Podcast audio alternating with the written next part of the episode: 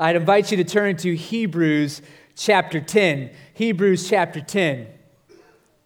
As we continue and nearing the end of this Reformation series, it's been a joy to be able to teach the second half of this, uh, doing the five solas. And we're going to pick up this morning in the fourth of our fifth in Hebrews chapter 10, verses 11 through 14. And I would invite you, I don't know why you're here this morning, what kind of morning you had, whether it was great, you've already heard from the Lord this morning personally, whether you haven't even thought about it yet. But if you're in the place right now that you want to hear from God, I would invite you to respond simply with the word speak when I say, This is the word of the Lord after we read it this morning. It says this And every priest stands daily at his service offering repeatedly the same sacrifices which can never take away sins.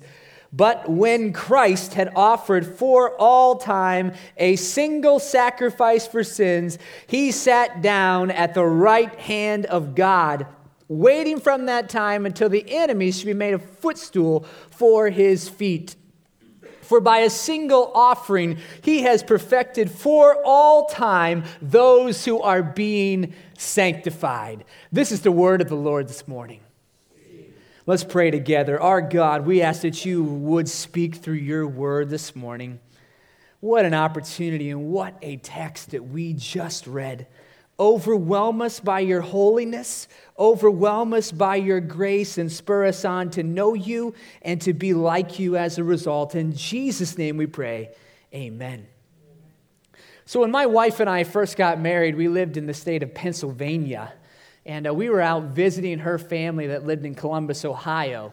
And uh, we had a nice time with them a week or so, and it was time to now drive back home to Pennsylvania. And we had stopped at a rest area and uh, used the facilities there and things, and then came back out. My wife looked exceptionally tired. She had missed her family, and so I said, Why don't you just sleep it off for a little while and trust me to get us home? She said, That's fine. I'm, you're going to be able to stay awake and things. You don't need me awake. I said, I'll be just fine. Well, we got on the highway and began to drive, and even in how I was so confident in myself that I would get us home. But the direction I was going, it was never going to happen. And when my wife woke up, she said, Why does it say that we're 120 miles from Columbus? And I said, Because we're about 120 miles out from Columbus. So, well, why would it be telling us, though, if we're headed to Pennsylvania? Oh. I was on 80 west when I needed to be going 80 east. And no matter how sincere I was, no matter how much confidence I had in myself and how much confidence my wife had in me, my sincerity was never going to get me there in the direction I was going. Because my faith was placed in the wrong spot, it was placed in an object that wasn't going in the right direction. And so, faith for us this morning, it doesn't matter how sincere we are if our faith is in the wrong object. We have to have our faith in an object that truly can save. As we look at these five onlys of the Reformation, that's what solas mean. We began with the Bible alone, and we saw last week grace alone through faith alone. So, as you look up behind me, you'll be reminded as to what these different ones are. And as we continue this morning, we're looking at solus Christus, seeing that grace alone is offered in salvation. That's how salvation is offered. Faith is how salvation is applied to us. And Jesus alone, solus Christus, is the object of our faith that actually saves us. It's not our faith that saves, but it's the object of our faith that does indeed save. So, why talking about this 500th Reformation? Why talking about Protestant theology and Catholic theology? I mean, we live in a pluralistic society that says that, hey, you can believe in whatever you want. It's actually intolerant for you to say that Jesus is the only way to God, that exclusively He is the only way of salvation. I mean, we have that in common with the Catholic Church. Why are we bringing this up? Shouldn't we be talking about those that don't even believe in Jesus? Well, the Catholic Church does not deny nor has denied the deity of Christ and the exclusivity of being the only way to God. But what we, where we differ is that we believe differently that what Christ has accomplished in the atonement, that is his sacrifice for sins, was that enough? Was Christ alone to, uh, able to accomplish salvation? And so I think you're in a more dangerous spot if you believe in Jesus, but your faith, you don't understand what Christ actually, actually accomplished when he died and when he rose again. As you remember, we say that uh, the Catholic and Protestant theology uses the same words, but we have a different dictionary. We both say that Jesus is Savior, but we have different meanings. Here at Saylorville, we're always preaching about Jesus. And there's a reason for that. We believe, and Jesus tells us that all the scriptures point to him. They're either pointing towards him in the Old Testament, telling us about him in the Gospels, or pointing back to him and beyond the Gospels. And this morning is no different, but this morning is all about Jesus and what he is. And I'm just so excited to be able to share this with you. And I want to give to us this morning two areas where Jesus alone is sufficient.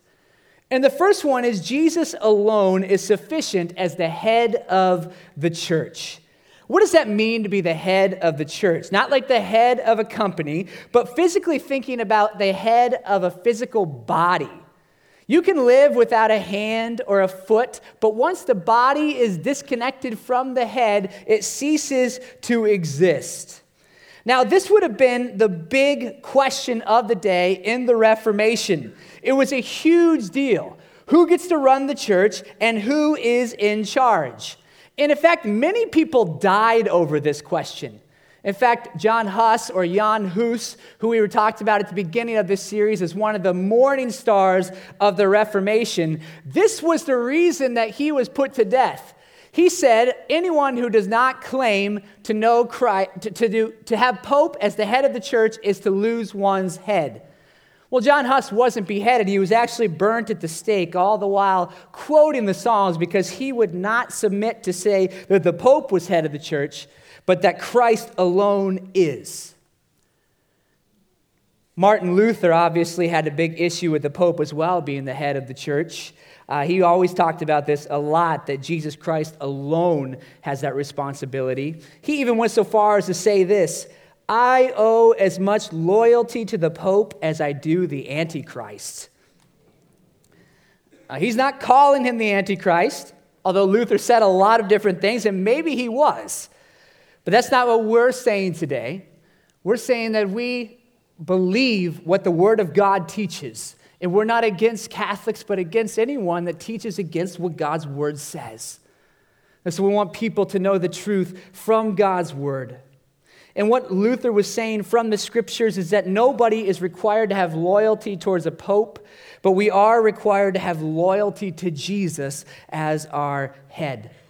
And this comes right out of the scriptures, as Ephesians 1, verse 22 tells us, and he put all things under his feet and gave him as head over all things to the church, which is his body, the fullness of him who fills all in all. So Jesus is appointed head of all things, and as a head of all things, he is indeed the head of his body, the church. Paul also talks about this further in Colossians chapter 1, where he says, And he is the head of the body, the church. He is the beginning, the firstborn from the dead, and in everything, he might be first, he might be supreme, he might be preeminent. Vatican II, the Council of the Catholic Church, uh, decided that the Pope is the vicar of Christ. That is, that he is his physical head, his physical representation on earth. And they decided at Vatican number one that if you didn't believe that the Pope was the supreme authority over the church, that you were to be an anathema. You were to be one that was condemned to hell if you did not hold to this doctrine. And what they also worked out is that the Pope could speak ex cathedra. That means when he sits in his chair, he can speak apostolically 100% on behalf of God in all things in authority and practice. He was totally infallible when it came to his teaching and what he spoke. The Catholic Church also teaches, as many of you know, that Peter was not merely an apostle, but was given the keys of the kingdom, making him the first pope. And they also said that if you don't believe this, you certainly are an anathema as well, condemned to hell. And that Peter's supremacy has passed on to all popes that all descend directly from his line. Now, if this were the case, don't you think the scriptures would speak a lot more highly of Peter? I mean, every single mess up that Peter had that we are aware of is recorded in the Gospels. Even Galatians, Paul tells us about a mess up where he was being legalistic. Do you think if they knew that he was the Pope, maybe they'd come to Matthew and go, Hey, Matthew, we know you're writing the gospel account. Maybe don't include that part where Jesus calls Peter Satan. That might not be uh, such a great idea for us right now. But no, they didn't omit anything. They showed that he was a man just like everyone else saved by grace. And Peter had it in his mind to show this to other people. This is how he starts his second letter in first in 2 Peter chapter 1. Simon Peter, a servant, an apostle of Jesus Christ, to those who have obtained, catch this, a faith of equal standing with ours by righteousness of God and our Savior, Jesus Christ. He says, We are all equally sinners. Yes, I have authority as an apostle, but my standing does not make me any better than anyone else. It's all by grace. I don't have this lofty position of a pope that is unreachable. I'm equal with you. What about pastors? What about elders, as the term is more referred to in Scripture? Those that God has entrusted with authority to lead the church of God. Well, the word pastor actually means shepherd. So, pastors are not the head of the church, but we serve under the great shepherd, King Jesus, who is our senior pastor. We serve as under shepherds under his authority. Now, the scriptures teach that we should listen to pastors and submit to their leadership.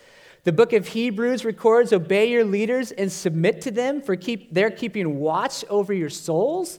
For they will give an account, and it's to your advantage that they submit to them and listen to them, and for your joy. 1 Timothy 5:17 tells us that leaders should be considered of double honor, especially those who preach and teach. So the Bible is all about showing respect and giving uh, obedience to those that God has placed in authority over you. But I think that there's this assumption within the church that somehow pastors have reached this new level of Christianity and missionaries are, are right up there as well. That they're at this second tier, and we're up here speaking, and everyone else is down below. But that's not actually what the Bible teaches at all. The Bible doesn't teach that pastors are held to a higher standard than a regular Christian. In fact, if you look at the, at the qualifications for elders in 1 Timothy 3 and Titus chapter 1, you'll see some of those up behind me. You'll see that an elder is supposed to be above reproach, husband of one wife, sober minded, self controlled, respectable, hospitable.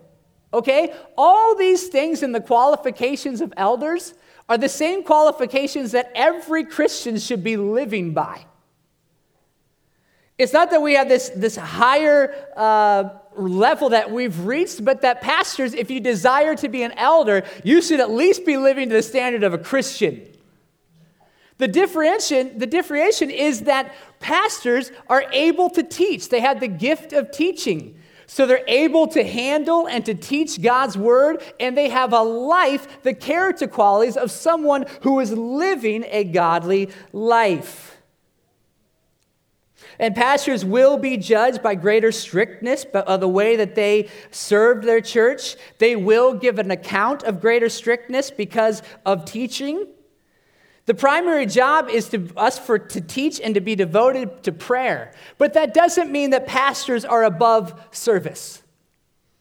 A couple weeks back, I came across a clogged toilet here at the church. And I took it upon myself to just go get a plunger and unplunge and unclog that thing. And as I was walking through the foyer where I had gone to get a plunger out of the uh, maintenance closet, a bunch of people like were saying, "Oh, that's good, man." I love to see a pastor that's not willing, that's willing to get his hands dirty and get involved. I thought, yeah, that's true, right? And I walked out, I was like, oh, right, right. But the reason I came across that toilet is because I was the one who clogged it.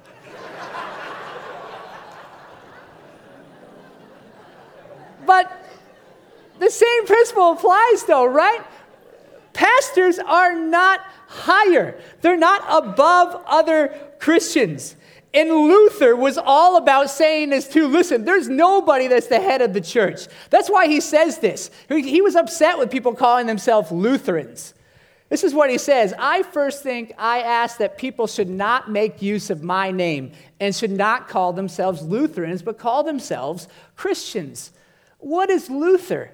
This teaching is not mine, nor was I crucified for anyone. How did I, poor stinking bag of maggots that I am, come to the point where people call themselves by my name? We have an equal standing together as Christians under our head, Jesus Christ. So, how are you living according to that standard? By God's grace, how are you doing? Are you thinking, oh, the pastors, the leaders of the church, they're the professionals? Now, some know some of you around here, and you're probably more godly than some of us. But God is not calling you, uh, us to a higher standard, but the same level that He has called you to as a Christian. Live by His grace. Pursue that standard that He has called you to, and be reminded that you are not infallible, that pastors are not infallible, but only one is the man Jesus Christ. And we ought always to remind ourselves of that, and that is the way that we preach that Jesus Christ alone is the head of the church. Number two, Jesus' work alone achieves salvation. Jesus plus something equals nothing. Jesus plus something equals nothing. Catholic theology says that Jesus' work is really good, but it's not enough on its own. As we saw last week, we saw that grace enables you now to work in tandem with God to achieve the, your, a right relationship with God. So that's what Catholic doctrine teaches that you work with God by doing good works. J.D. Greear gives kind of a crude illustration, but I like it. He talks about uh, 2% milk. Any 2 percenters out there? How about skim people? Okay, all right, weirdos. Drink water. I'm just kidding. But he talks about what if that 2% was not 2% fat that was in the milk, but 2% urine? What kind of a difference would that make? Would you drink it? I would hope not. But what's his point? Anytime you mix something bad with something that's good, it ceases to be good anymore. Anytime you mix truth with error, it's not truth and error, it's just error. Anytime you dilute something, it ceases to be what it was. And Catholic theology teaches that salvation is truth, that is through Jesus, but it's an error that it's also through your works combined with Him. And they teach about the treasury of merit. Now, I'm not, this is from the Catholic Catechism of the Faith, okay, from 1995.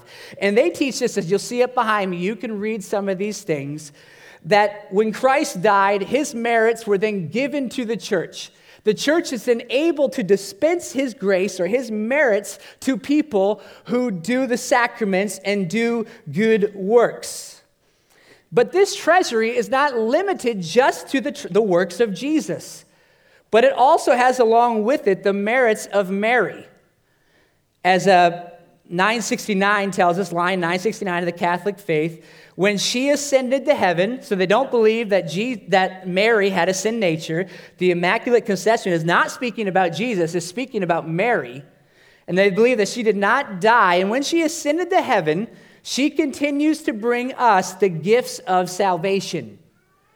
And when you pray the rosary, the beginning is fine. It says, Hail Mary, blessed are you among women.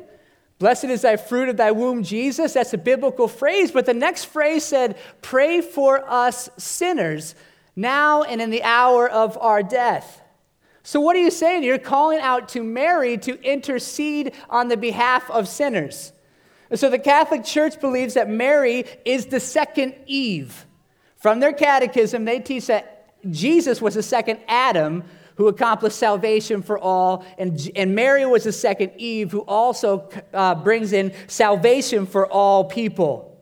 But Mary didn't believe this. You know what Mary, as she's singing to the Lord in Luke chapter 1, this is what she says My soul magnifies the Lord, and my spirit rejoices in God my Savior. She knew that she was a sinner. She knew that she couldn't save herself, and she needed Jesus just as everyone else did. So, included also in this treasury of merits is the works of the saints and also their prayers as well.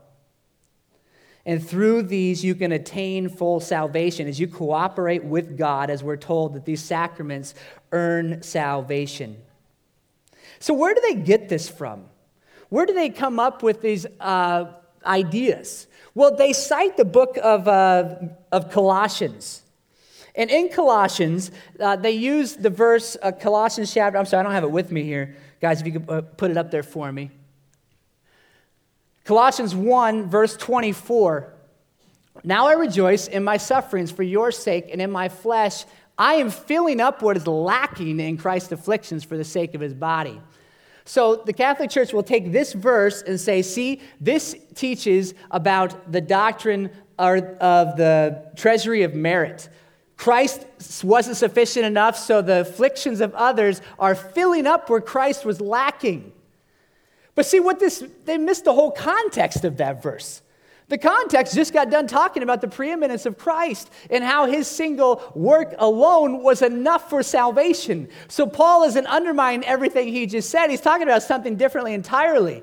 I'd love to show you what that is after come talk to me if you want to know interpretation of that verse. But this is what happens. Anyone who builds a faith that is not from the Word of God has their verses. They all have verses that back up the, their doctrines they believe. But here's what happens they build their doctrine on verses that are sometimes harder to understand. So, some that are unclear, they build a foundation on that. They say, oh, look at this, we can make this work. It's the same thing with purgatory. They cite uh, the book of 1 Corinthians 3.13, talking about the day of judgment when all will be revealed and tried by fire. They say, well, obviously, tried by fire, that's a purging. This is a great verse that proves purgatory. See, what they do is they take an obscure verse out of its context and they build a theology or a doctrine on those verses. I remember I was talking to a Jehovah's Witness, and she was uh, really wanted me to believe that in soul sleep.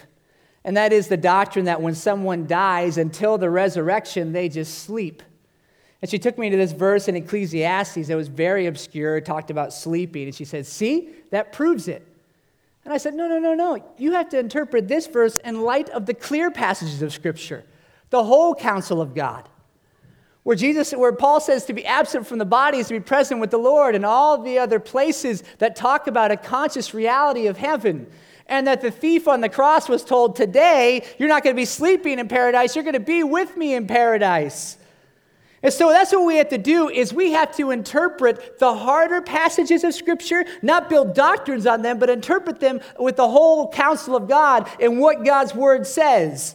So Christ is sufficient. That's why Hebrews 7 tells us that he is able to save to the uttermost. There's nothing left for him to do. Galatians 2 21. This is a special verse to me because I have a friend who I was doing a Bible study with. And uh, we went, after we were done, and he was studying, and he was convinced that works were a part of his salvation. He went home and by himself he read this verse.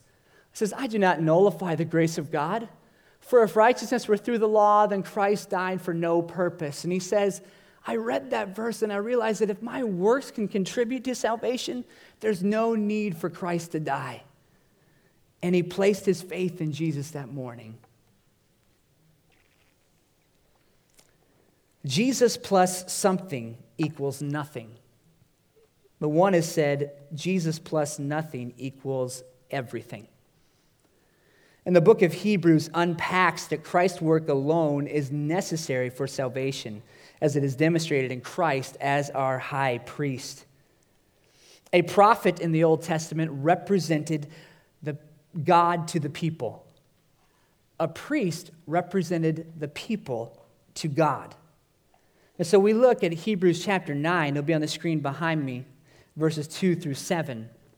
And we get a picture of exactly what the prophets did in the Old Testament. Now, even the first covenant had regulations for worship in earthly places of holiness, for a tent was prepared.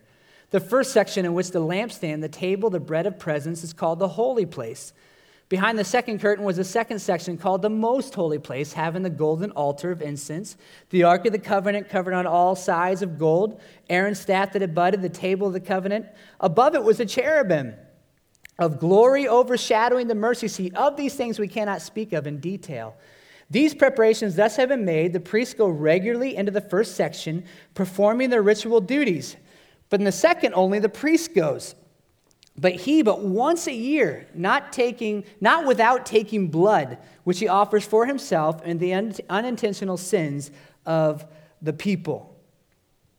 So the Jewish temple had three different parts the outer court, the inner court, and the Holy of Holies.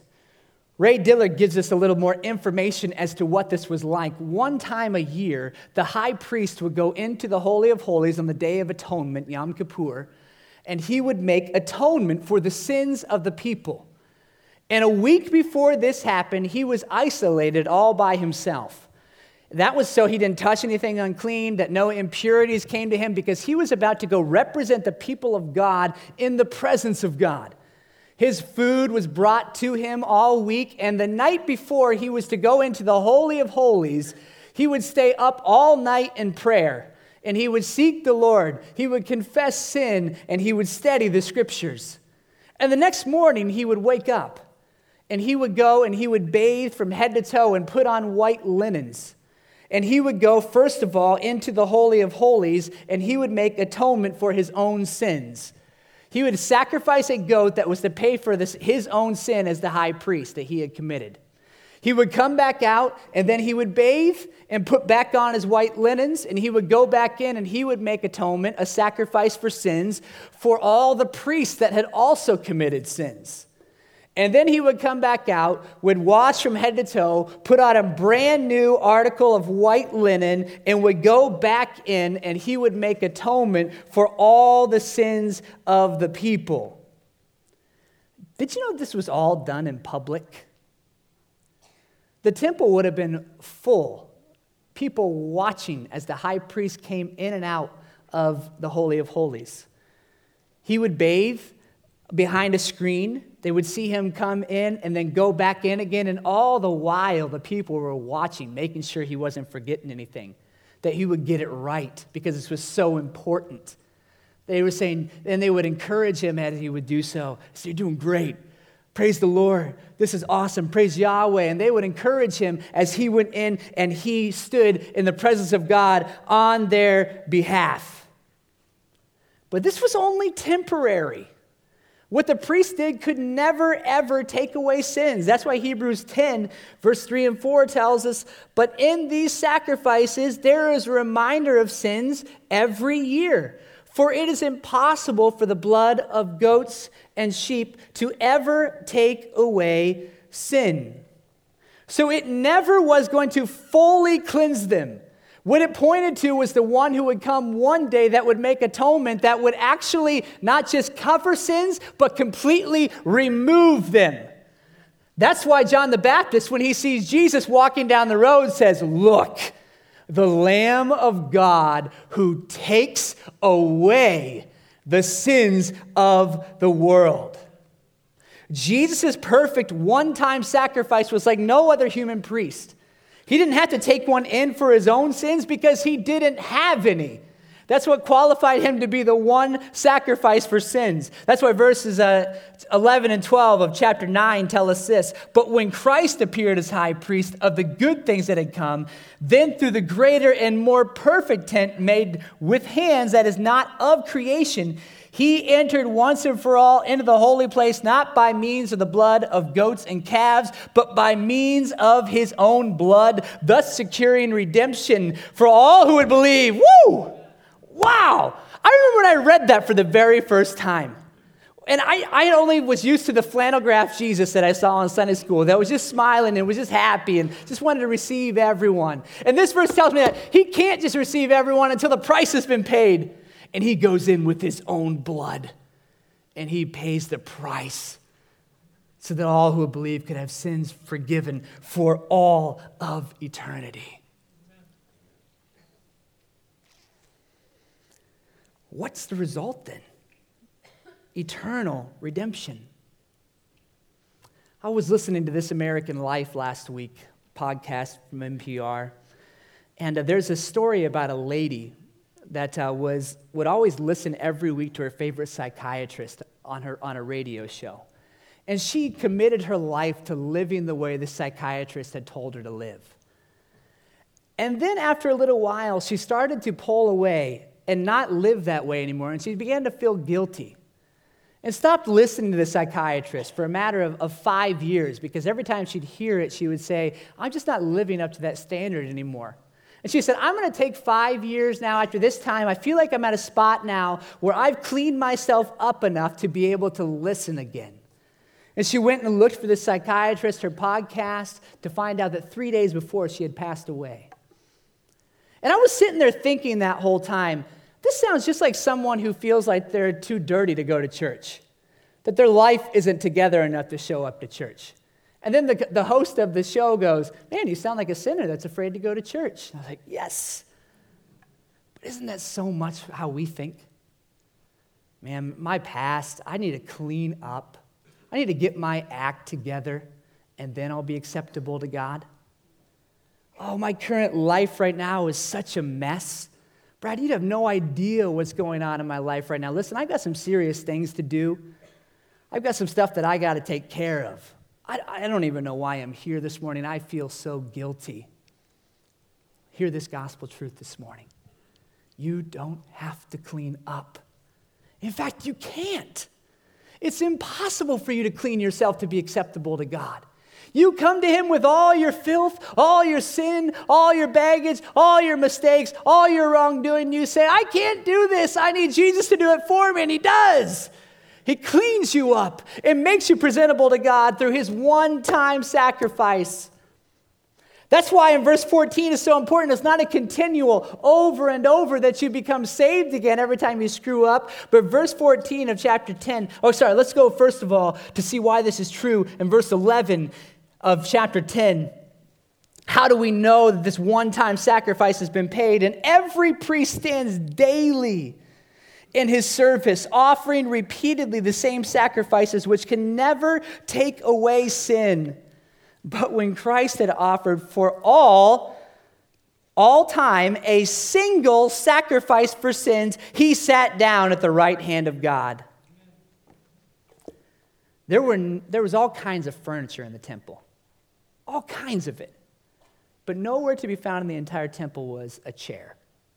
No couch, nowhere to sit down. That was intentional. It was to remind the priests that their work was never, ever done. When we put our kids to bed, sometimes I go sit on the couch in the middle of it. And my wife walks in and goes, What are you doing? I say, I'm sitting. It's like, The work is not done. Because that means you're finished when you've sat down. The priest never got to sit down, but when Jesus came in, not into the Holy of Holies on earth, but the one that's up in heaven. He made the sacrifice for sin by, place, by dying on the cross. He sat down. So it's done. It's over. Everything that I've come to accomplish has been done. And that's why verse 14 of that same chapter is so glorious. It says, For a single offering, he has perfected for all time those who are being sanctified. Now, just look at that verse for a moment. Just let that soak in. Christ's single offering has perfected for all time those who are being sanctified. So, your status before God, if you're a Christian, is perfected. But this verse also tells us you're still being sanctified. So before God, in His sight, perfection is what you have because of Christ's sacrifice. But you are still growing in being like him. And that's the reason that you grow and you be like him because he has made you perfect before God. And our desire is to want to achieve that perfection, even though we never will in this life. What's the object of your faith? Is it works? Is it your politics? Is it uh, good vibes, being positive? Maybe you have no idea what the object of your faith is. Let me tell you this you have to have an object of faith that is trustworthy, that can actually save. And the scriptures teach that any other object of faith alone, aside from Jesus Christ is a faulty faith, a faith that will not save.